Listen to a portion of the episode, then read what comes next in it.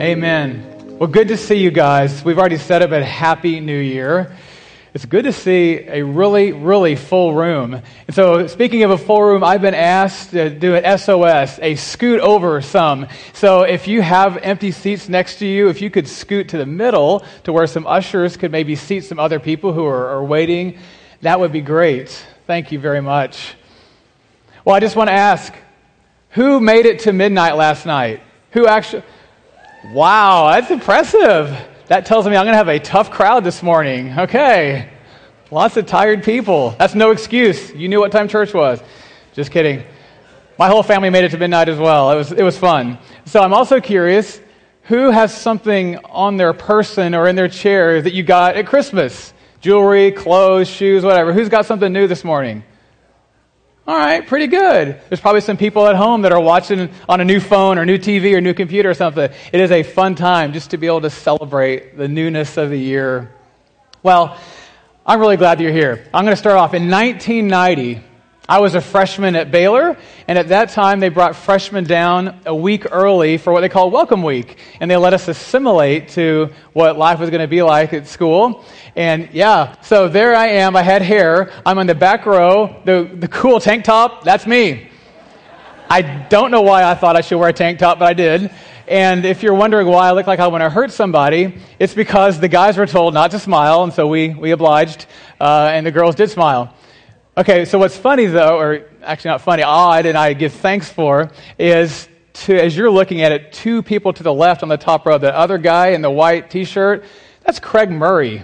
He was an upperclassman who is now, we have been supporting as a missionary at Fellowship for a number of years, and now he's an executive director at a church planting, international church planting uh, agency that we support.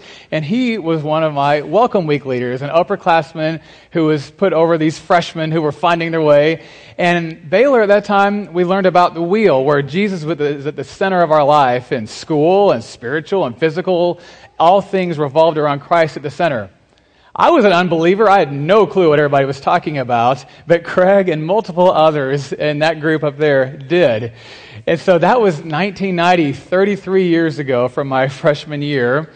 And I graduated college, came to faith my sophomore year, graduated college, started a career, got married myself, had three kids. And now, two weeks ago, two weeks ago, I got to do this. I got to walk my only daughter down the aisle, and she got married two weeks ago. And I show you that. One, it's a shameless plug for sure. I want to put that up there. But it doesn't seem like 33 years from that first picture to that second picture, but time flies by. Time flies by. I've had 33 New Years since then to consider where I am in life and where God wants to take me. And I'm going to say the very fact that you guys are here this morning, one, it's not by accident. And the fact that so many of you stayed up till midnight and you're still here, I think that means that you want to know what does God have for me in 2023? That, that freshman picture I put up there, that group as well, I thought of that because our, our group, we had a code, every group was assigned a name, and ours was B3 because I was in band, and so we were band, Sikkim trombones. I was in band, that was band group number three because I don't know how many we had 10, 12, 20, whatever it was, but we were B3. And one night they brought all the freshmen together in, in Waco Hall, and we were given about two minutes to think of some kind of chant for our group. So you need something that has energy, is memorable, somehow to bring energy and attention to your group. You got two minutes, to go. And a bunch of freshmen, we came up with, in two minutes, B3, the place to be. B3, the place to be. Who do you want to be? B3 because it's a place to be. And that's what we came up with. And so, to you this morning, New Year's Day, I'm going to ask you, who do you want to be in 2023? Or more importantly, who does God want you to be in 2023? So, we have a number of scriptures that we're going to encounter this morning that will hopefully serve as a grid to think through this by. Most of them are going to be both in your sermon notes and up on the screen, but I really want God's word to lead us into who we want to be, who He wants us to be, in 2023. So I think the first thing that God wants us to be in 2023 is to be aware. I think He wants us to be aware. And that sounds really broad. Like, what does that mean? Well, let's start at the ground level. Here's what David said in Psalm 139. Just before this verse, he says, You, God, created me in my inmost being. You knit me together. And then this, Your eyes saw my unformed body. All the days ordained for me were written in your book before one of them came to be. So, just to be clear, your, God, your, your days were ordained by, by God, not the universe, not luck, not fate, not destiny. Your entire life was known, created, and designed by God before you were ever even born. In fact, that breath, the one that you just took, that breath was known and ordained by God before you were ever born. That's astounding to think about. And David says that's the same about all of your days. All the days ordained for me were written in your book before one of them came to be. We don't know the number of our days that are written in his book, but God does. He not only knows the number, he is the numberer. He doesn't just look down the corridors of time and foresee, well, how many days are they going to have? How's this going to turn out? No, they were all written and ordained by God before one of them came to be. So he establishes the number and he brings it to pass. I want to tell you a quick story about um, an American Idol participant named Willie Spence. I've actually never seen American Idol. I certainly know what it is, but a couple of years ago, Willie Spence was a runner up in American Idol, and he was known. Obviously, you have to have a good voice, right? If you make it that far in American Idol, I don't even know how many you know, how many sessions or, or votes you have to get through. But you have to be, have a good voice, right? To be a good singer, to make it that far, to be a runner up. But he was known because he also he sang in addition to having a great voice, but he sang a lot of gospel songs, and so especially the Christian community loved him, right? And so back just in October of last year, October of 2022 he posted from the passenger seat of his car a gospel song called Lord, You Are My Hiding Place. He sat in his passenger seat of his car, recorded that song, Lord, You Are My Hiding Place, uploaded it to Instagram. About three hours later, he died in that car in a car crash.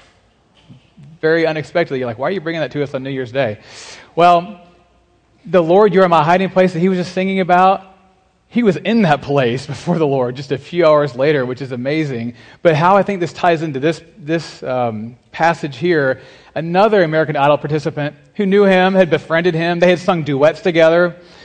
A, a, a lady said about him, obviously saddened, obviously surprised, obviously shocked. She said about Willie, only 23 years old. Life is so unfair, and nothing is ever promised. God rest your soul, Willie. Now, I can understand the sentiment, I can understand the shock, the sadness. But we, as believers, need to know that that kind of thinking is absolutely wrong. That is not correct.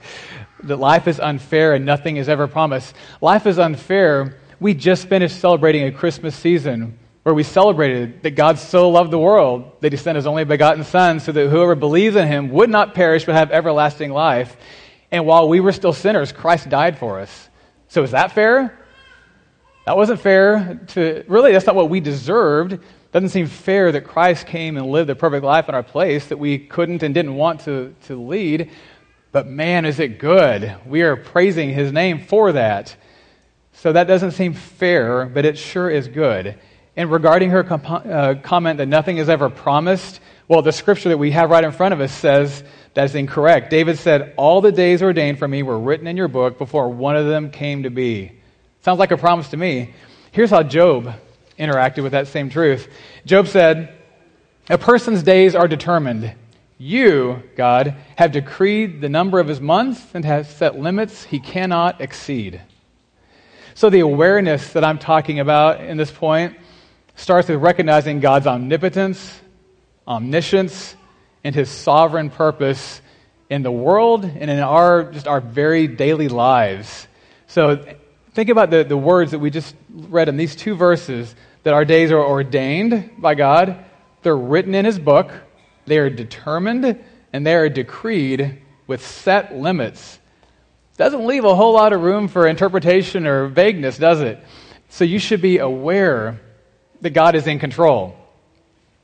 Now, sometimes we can think about that, and that actually causes anxiety because we, we are confronted with the fact that we don't control our environment or what's around us, that we don't have ultimate control over the number of our days or the span of our life. But it really, it shouldn't. You should just flip that over and think about it this way Your days are decreed. You are safe, you are secure, there are set limits that you can't do anything to go outside of or shorten or change, and neither can any outside force. They're ordained and they're written. God has taken care that He will bring it to pass, and we know that He is good. You know, so if that brings about anxiety, Jesus asked His followers, He said, who of you can add a single hour to their lives, you know, by fear, by anxiety? Who can add a single hour to their lives? So instead of worrying about something that we can't control, we should be aware of this reality and learn from the one who can, who can control our lives and all that we encounter. You know, David pondered that reality in Psalm 39, and he pleads to God about it. He says, Show me, Lord, my life's end and the number of my days. Let me know how fleeting my life is. So when David's thinking about God's sovereignty, he wants to learn from it. He says, Show me. Help me, help me learn and grow and understand this. Moses, Psalm 90, he said the same thing. He said, Teach us to number our days aright, that we may gain a heart of wisdom. So you think about these Old Testament saints and thinking about this, they wanted to be taught, they wanted to be shown, they wanted to learn and grow from it. So being aware that God has a plan for our lives, it's not fatalistic. I would say it's opportunistic. It's freeing because you are safe you are protected right inside these guardrails that God has established for you. And we should live for His glory within that. So we should be aware of the opportunity to walk joyfully and confidently in His plan for your life.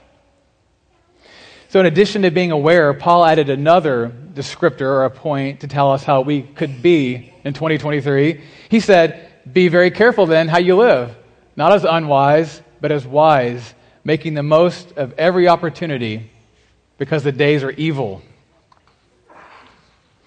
So that's our next point. God wants us to be wise. And you should hopefully want to be wise to maximize the time that you do have on this earth. So once we're aware of God's plan and His design for the world and for our lives in it, He very much wants that awareness to then set that grid that I mentioned earlier. That should be our grid for how we think, how we process, how we do life. And so that that awareness of his sovereignty should produce wisdom for living this life. We're to be wise. So, what does that look like, biblically speaking? Well, you probably heard it said that the fear of the Lord is the beginning of wisdom. The fear of the Lord is the beginning of wisdom. So I just want to talk briefly about that idea, of the fear of the Lord. I think oftentimes when we hear that, you know, we, we recognize God's holiness, our simpleness, so we think the fear of the Lord, like that we should be cowering in the corner. As believers, that's not really the case, and that's not really how the, the Bible talks about fearing the Lord. The fear of the Lord means reverential trust, it means respect. Fearing God means having such a reverence for Him that it has an impact in the way we live our lives, that we live our lives in awe of Him, that we worship Him, that it, it forms our attitude that then impacts our actions and how we go about our days. An attitude that leads to action.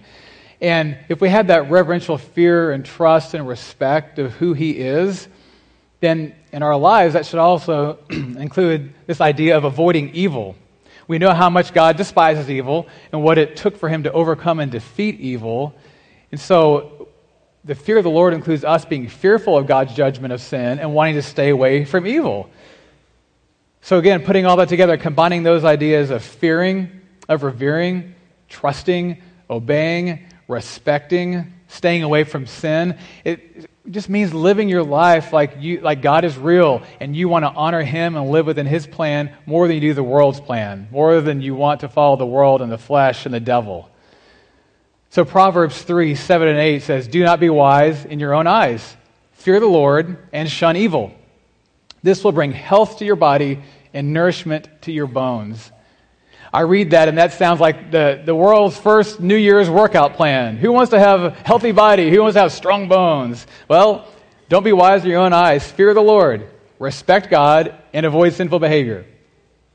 Other proverbs provide kind of a contrast between wisdom and foolishness. The fear of the Lord is the beginning of knowledge, which we just said a minute ago, but fools despise wisdom and discipline. Boy, I hear that, and I think about today's culture. Fools despise, or the unwise despise wisdom and discipline. Is this not our culture today? We don't want to have, you know, globally speaking, we don't want to have a standard. We don't want to have one truth. We don't want to have a right and a wrong. People used to say, well, that's good for you. You can believe that. And now they're like, well, that's not even good for you to believe. I want you to believe what I want you to believe. But nobody has a set standard to follow. Each person's their own source of truth and wisdom, which doesn't really work, does it? So the, the, the fear of the Lord, wanting to live for His purposes and live a with wisdom and knowledge is not just because God says, I want you to fear me and live with wisdom and knowledge. No, there's actually a benefit there's a benefit to us in our lives when we follow this command. Proverbs 14:27, "The fear of the Lord is a fountain of life, turning a person from the snares of death." I just like I just like reading that verse. The fear of the Lord is a fountain of life. And that, that makes me think about the abundant life, just this ever bubbling, overwhelming fountain. Do you want to live a long time? Sure. Take care of your body, eat well, work out, Make sure that you can hopefully enjoy the life that you have on this earth and you feel good about it. So do that. Take care of your body, but also fear the Lord. Live with wisdom. Live your life in a way that honors Him. So it prolongs your life as well, but it adds to the quality of your life. What do your days look like while you're actually here on earth? So how about one more? Proverbs 19:23. The fear of the Lord leads to life, and then one rests content, untouched by trouble. That's another one that I just love. The fear of the Lord leads to life, and then one rests content, untouched by trouble. So the fear of the Lord not only brings wisdom, it leads to a certain kind of life, a life that is content, or a life you might say is at peace. Would you say that, that peace is in short supply right now? Again, globally speaking, individually across the world, but even in many unbelievers' lives, there's just a lack of peace. We don't want that. That's not how we were designed, not how we should live. So we should have this mindset that we are aware of God's plan and we, we have the wisdom to follow it, to respect God, obey His plan for our lives, and then that should bring about peace. And New Year's often talks, you know, people talk about turning over a new leaf. I'm going to start a new plan. I'm going to do it for 30 days because we've all been told if you do something for 30 days, it becomes a habit. And once you do it, you can't break it, right? Well, I've been down that path. Um, and I'm all about New Year's resolutions. There's years I think about that. All those things are, are fine and can be useful. But sometimes just doing doesn't really end up leading to growth or a long lasting change. Sometimes before you do, you just need to be, to be aware of God's sovereignty and His plan, to be wise in how you live, and then you follow Him, and then that will lead to a life that is at peace. What if in 2023 you actually found peace in your life?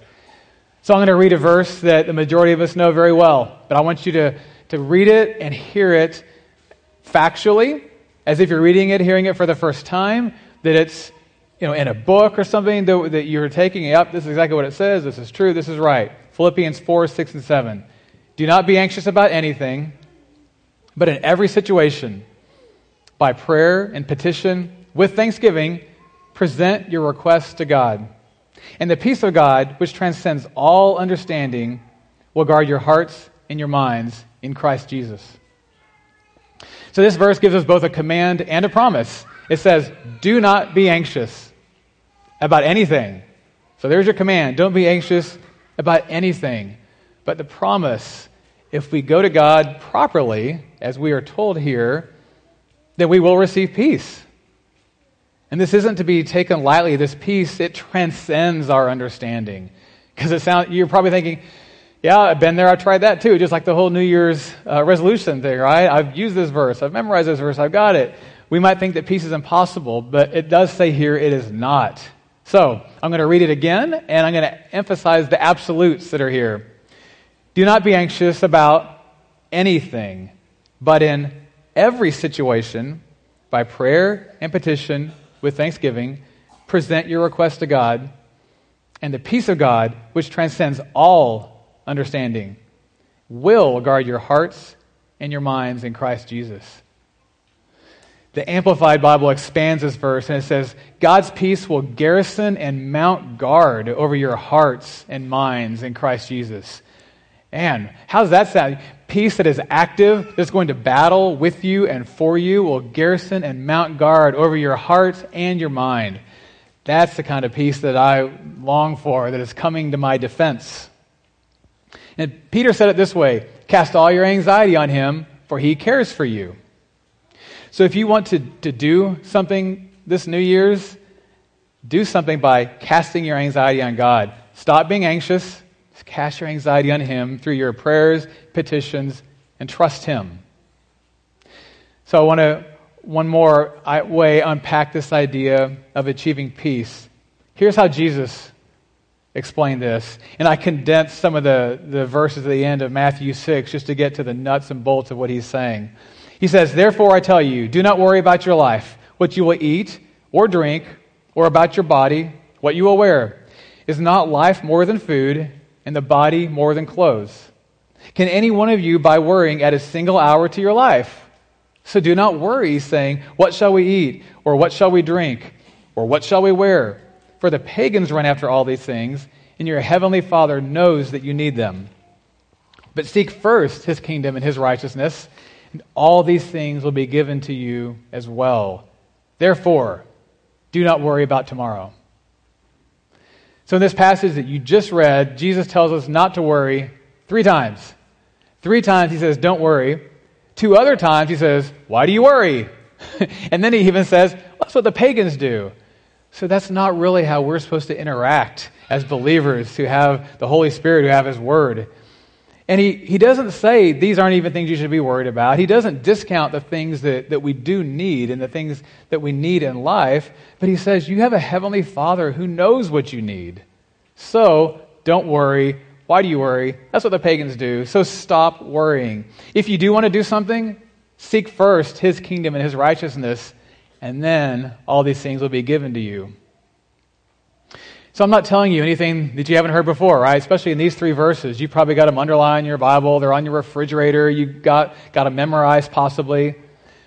So I really do want this to stick, though. I need it. I think we all need it at times. So go ahead and bring it forward. What, it, what are you going to be worried about tonight or tomorrow morning? Is it how to pay off Christmas that you just had? Maybe you were in a bind before and you still like, hey, we got to have Christmas. Maybe there's legitimate financial worries. Maybe something blew up in the family relationally over Christmas, and you think, how are we going to patch this back together? Or how do I, when am I going to talk to my kid again? Or maybe it's the, the doctor appointment that's coming up that just they never seem to end. You don't, you don't know what tomorrow holds again. You really don't know what tomorrow holds. Those are legitimate. So you have those in mind now. And so that also doesn't um, obscure or block out what Jesus just said do not worry. Why do you worry? That's what the pagans do. You have a heavenly Father who knows exactly what's in your mind, exactly how things are going to turn out. Follow Him. But maybe you're the person, the type of person that's wired for action, that you think I'm just saying, oh, sit back and let God, right? Let go and let God. That's not what I'm saying. Instead of worrying, we are told to seek first His kingdom and his righteousness. So we do have a part to play. We have a place to point our energies. My point is overall that activity does not necessarily produce peace. Trusting, praying, casting your anxiety on him, seeking his kingdom and his righteousness, that produces lasting peace. As Isaiah said, 20, Isaiah 26, 3 and 4, you will keep in perfect peace those whose minds are steadfast because they trust in you. Trust in the Lord forever, for the Lord, the Lord Himself, is the rock eternal. Such a good verse. So if you want your life to be characterized by peace in 2023, just do that. Trust in the Lord. Do not be anxious. And you will be at peace, at perfect peace. So sometimes it's helpful not just to know what you want to be, but maybe sometimes what you don't want to be. So I submit to you an idea of what you don't want to be are my son Garrett's guinea pigs, Minnie and Nala. I still don't know which one is which. They're just Minnie and Nala. And so this is their this is actually in his bedroom. This is their cage, their home, their habitat. Are they aware that they have a loving sovereign father who takes care of them, who sustains their life? I would submit they are not aware of all of Garrett's loving kindness and his goodness for them. Just yesterday, we changed their bed, cleaned it all up. And while we did that, the next slide shows what they were doing while we were taking care of them. They're huddled in a box in, in the bathroom while we clean their cage. And are they wise? Well, this actually doesn't really show you the perspective, but they could simply stand up and they would be out of the box. And off they could go do whatever they want to do. Do they know that? No. They have no idea. They're not aware of their surroundings. They're not aware of his goodness. I would say they don't look terribly wise when they're, you know, a centimeter from freedom. But then lastly, are they at peace? Well, back to the next slide. Are they at peace? One of them you can't even see because she lives her entire life in that little blue hut. So Garrett will come in, whispering sweet nothings to them. He bends down with food in his hand. Do they come to him? No, they both huddle in there, and then they're both crammed in there. I've read that their, that their hearts beat 250 beats a minute. Doesn't sound very peaceful to me. So I would submit that in 2023, you do not want to be a guinea pig. They are not, they are not wise. They're not aware. They're not at peace. Do not be a guinea pig in 2023. But bringing this back to human terms. Church, time is of the essence. This is it. As the saying goes, the days are long, but the years are short. Right? The days are long. Parents, you know this. Kids are like, what's he talking about? But the days are long, but the years really are short. Like in my earlier pictures, you'll have 33 years later, and what in the world happened? I had 33 New Year's, and I still feel like it was just a couple, couple years ago, if anything. You've been celebrating New Year's for as long as you can remember, right? You have. The Bible tells us that life is but a vapor, and none of us knows the moisture content of our vapor. We don't know how long we have. John Piper has a great quote that's focused me many times over the years that I engage with. It says, Life is precarious and life is precious. Don't presume that you'll have it tomorrow, and don't waste it today. That's where you are. It's New Year's. So this is it. Make up your mind. Who do you want to be in 2023? The whole year is before you. And make sure that when you're thinking about who you want to be in 2023, sift it through God's Word so that more importantly, you know who God wants you to be in 2023. Because I think He wants you to be aware of His goodness and His sovereignty. He wants you to revere Him, trust Him, live a life of wisdom that respects Him, and then you will have peace that eternal peace, that everlasting peace. Are you ready to do that? All right, let's go before Him in prayer. Let's pray.